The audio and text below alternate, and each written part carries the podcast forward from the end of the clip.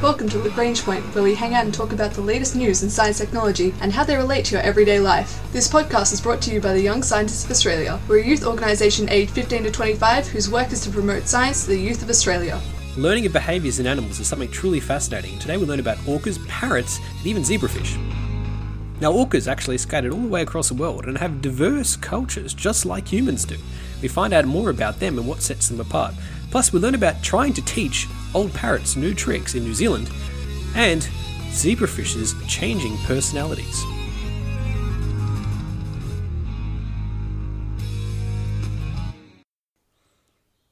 Across our planet, there are multitudes of countries, nations and cultures, each of them with their own rich history, unique appearances, dress, way of acting, way of interacting, communication, language, beliefs, practices, and so on. And that's what makes up culture. And we reasonably understand human culture in as much that it's something that we know develops, and evolves and adapts. But do animals have culture? And I'm not just talking about bacteria cultures here, like the name, which is the name we give to communities and groups of bacteria. No, I'm talking about actual cultures, different ways of behaviour dependent on regions among the same species. And a large team of international researchers have recently got to the bottom of this question for orcas, or are more commonly known as killer whales. And there's also an interesting interplay here because it's not just about the behaviours that are different from each place, but more about how these behaviours then lead to the development of new subspecies or genetic change in the genome.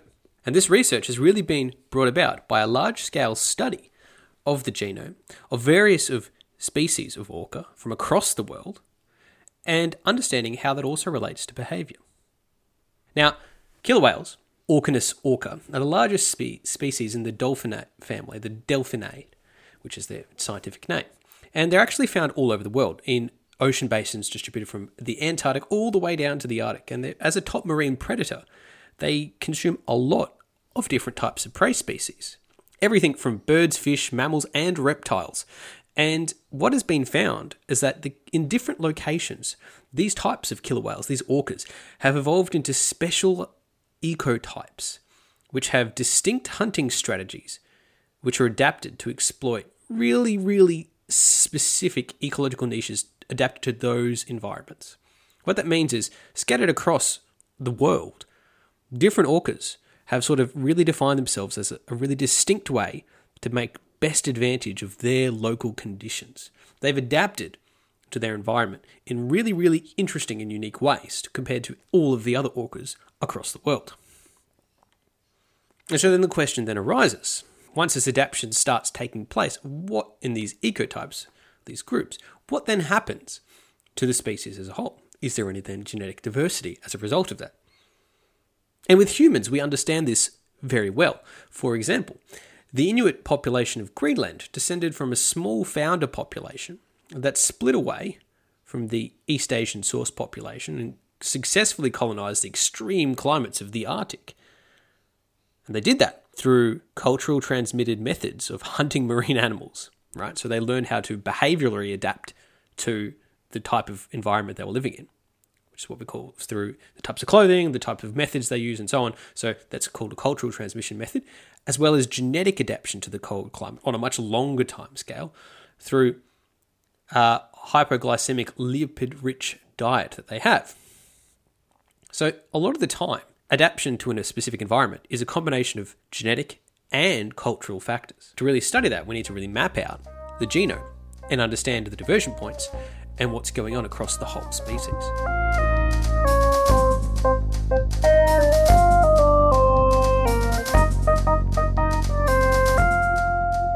So to really dig in the details on this, the scientists took the genomes of 50 orcas from a variety of locations across the world's oceans, including 2 in the Pacific Ocean and 3 in the Antarctic. And they then sequenced these genomes of these 50 orcas and found that the genome sort of fell into 5 different niches with different variations sort of clustered into 5 key clusteral groups. Not major variation, just minor ones, but they could be sort of grouped into these different 5 clusters.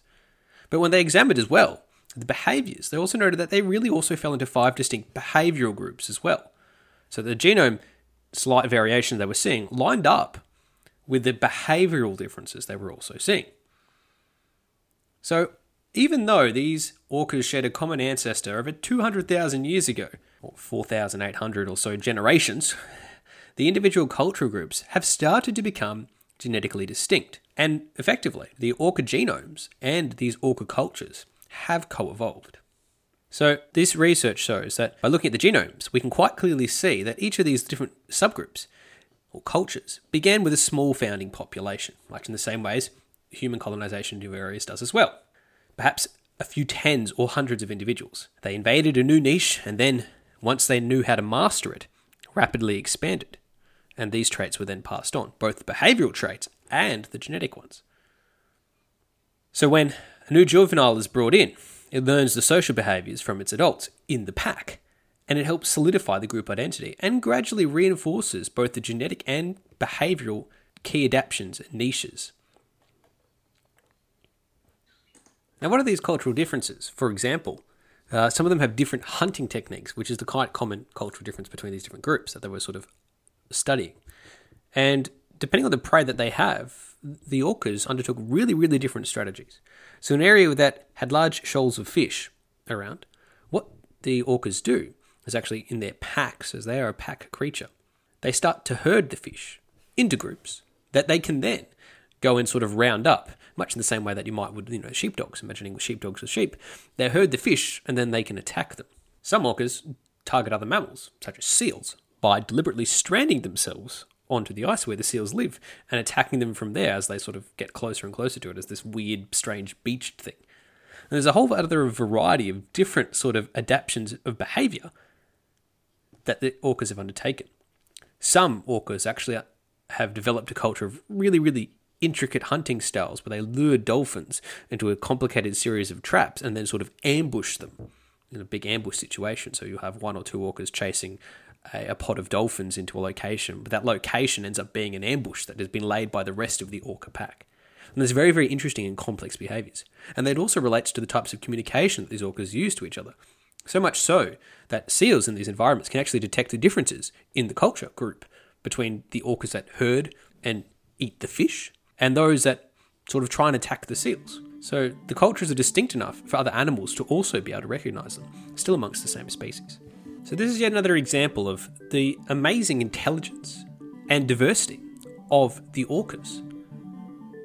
And they are very human-like, including their intelligence, longevity, and social natures, which gives us a really interesting insight into the behaviours and understandings of both the animal kingdom, orcas specifically, and also ourselves.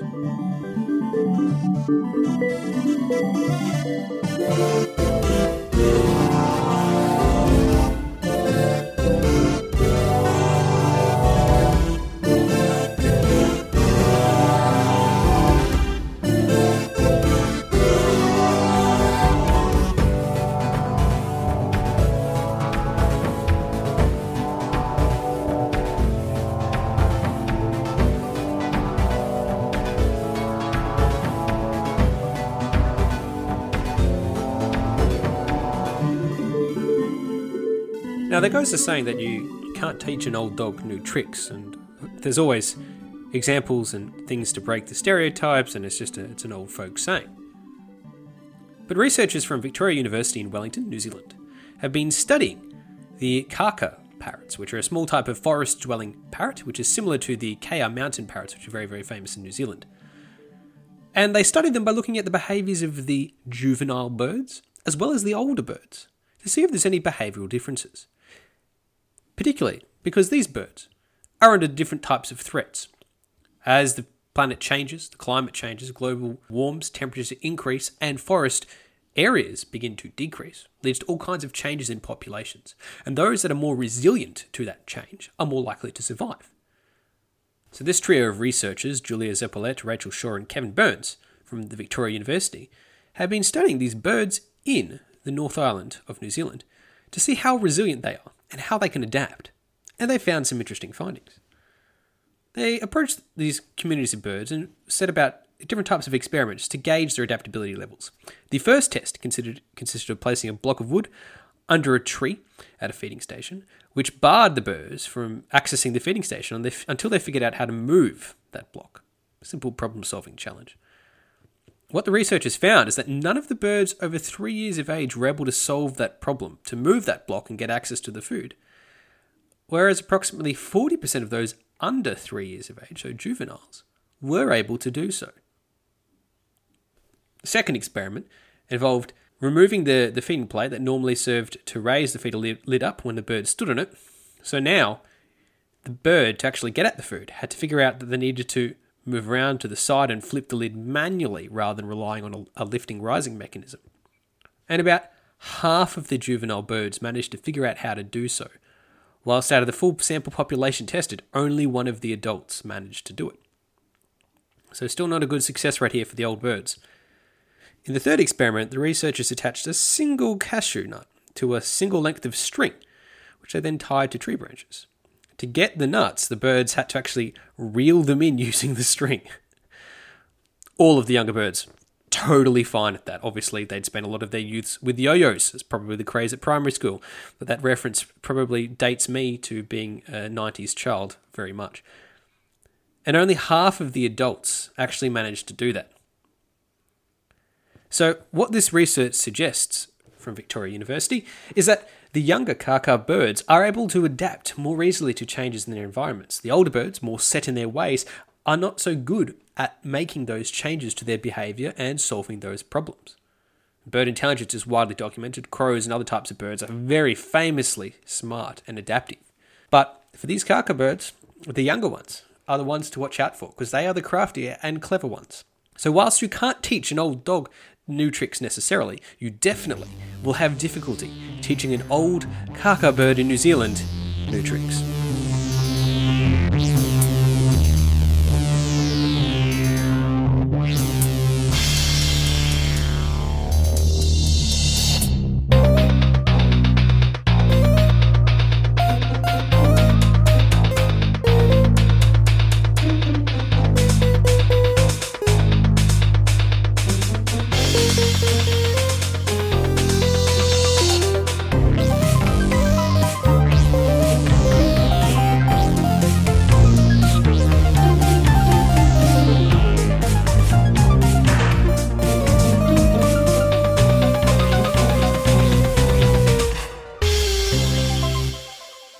We've learnt about orca populations and how they can culturally adapt to new settings, but what of breeding programs? And breeding programs are a hugely important part of domestication of animals, farming and livestock. And we've been doing this for thousands of years, ever since we domesticated the dog, the cat, the chicken, the cow, you name it, we've domesticated it. And as a result, changed its behaviour, its appearance and its species as well. But for fish, what do you think changes in fish? And by studying behavioural change breeding problems in fish, some researchers at North Carolina State University have managed to adjust the personalities of the fish. And subsequently, as a result, some of the physical characteristics as well. So zebrafish are like a geneticist or zoologist or biologist really, favourite thing. Very fast breeding cycle, very easy to map genome, and very, very useful for conducting science. If you want to study breeding life cycles, Drosophila fruit flies and zebrafish are pretty much the two things you generally turn to. So we're always researching them. However, some researchers at North Carolina State University bred different parts of these fish population in their lab, some to be bolder and others to be more shy. And the way they do this is they basically reward the ones that are exhibiting bold tendencies in behaviour and those that are exhibiting shy tendencies in behaviour and sort of trying to specifically breed a certain type of behaviour. So how do you qualify that? Well, bold fish they classified as ones that had a really short amount of time where they remained motionless when placed in new surroundings. And the shy fish were obviously a bit more careful. And they call these complex behaviours with words that descriptors like personality or temperament. And the understanding would be that these would probably be genetically correlated. And in general, we would think that logically, things like body shape, swimming ability, they would all be separate genetic traits that should be completely unrelated to these other type of temperamental ones. So they created these two lines, these shy fish or these bold fish, the ones that really fidgeted and adapted quickly to the new environments, the other ones that were more cautious. And with these two populations in hand, they then studied the genome and let the generations continue onwards, and saw how they adapted to new stimuli such as stress or changes in their environment. And what they noted is that the bold fish lines, this group community that they'd sort of made to be selected to be more bold, also displayed a more elongated body shape with a larger tail region. And they generally had a higher swimming velocity and acceleration, particularly during fast start and startle type responses. The shy fish, by contrast, had less sleek bodies and had a slower startle response. And this is really interesting because generally we think that these types of behavioral type changes in genes shouldn't be at all related to one or more phenotypes, particularly ones in an unrelated area like shape.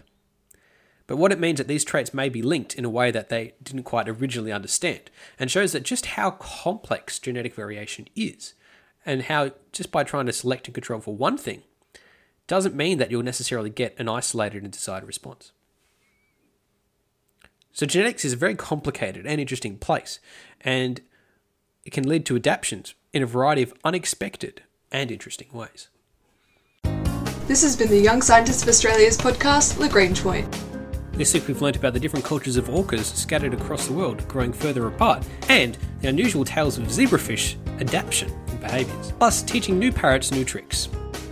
Our ending theme was composed by Audionautics. Head to ysa.org.au for more information about the Young Scientists of Australia.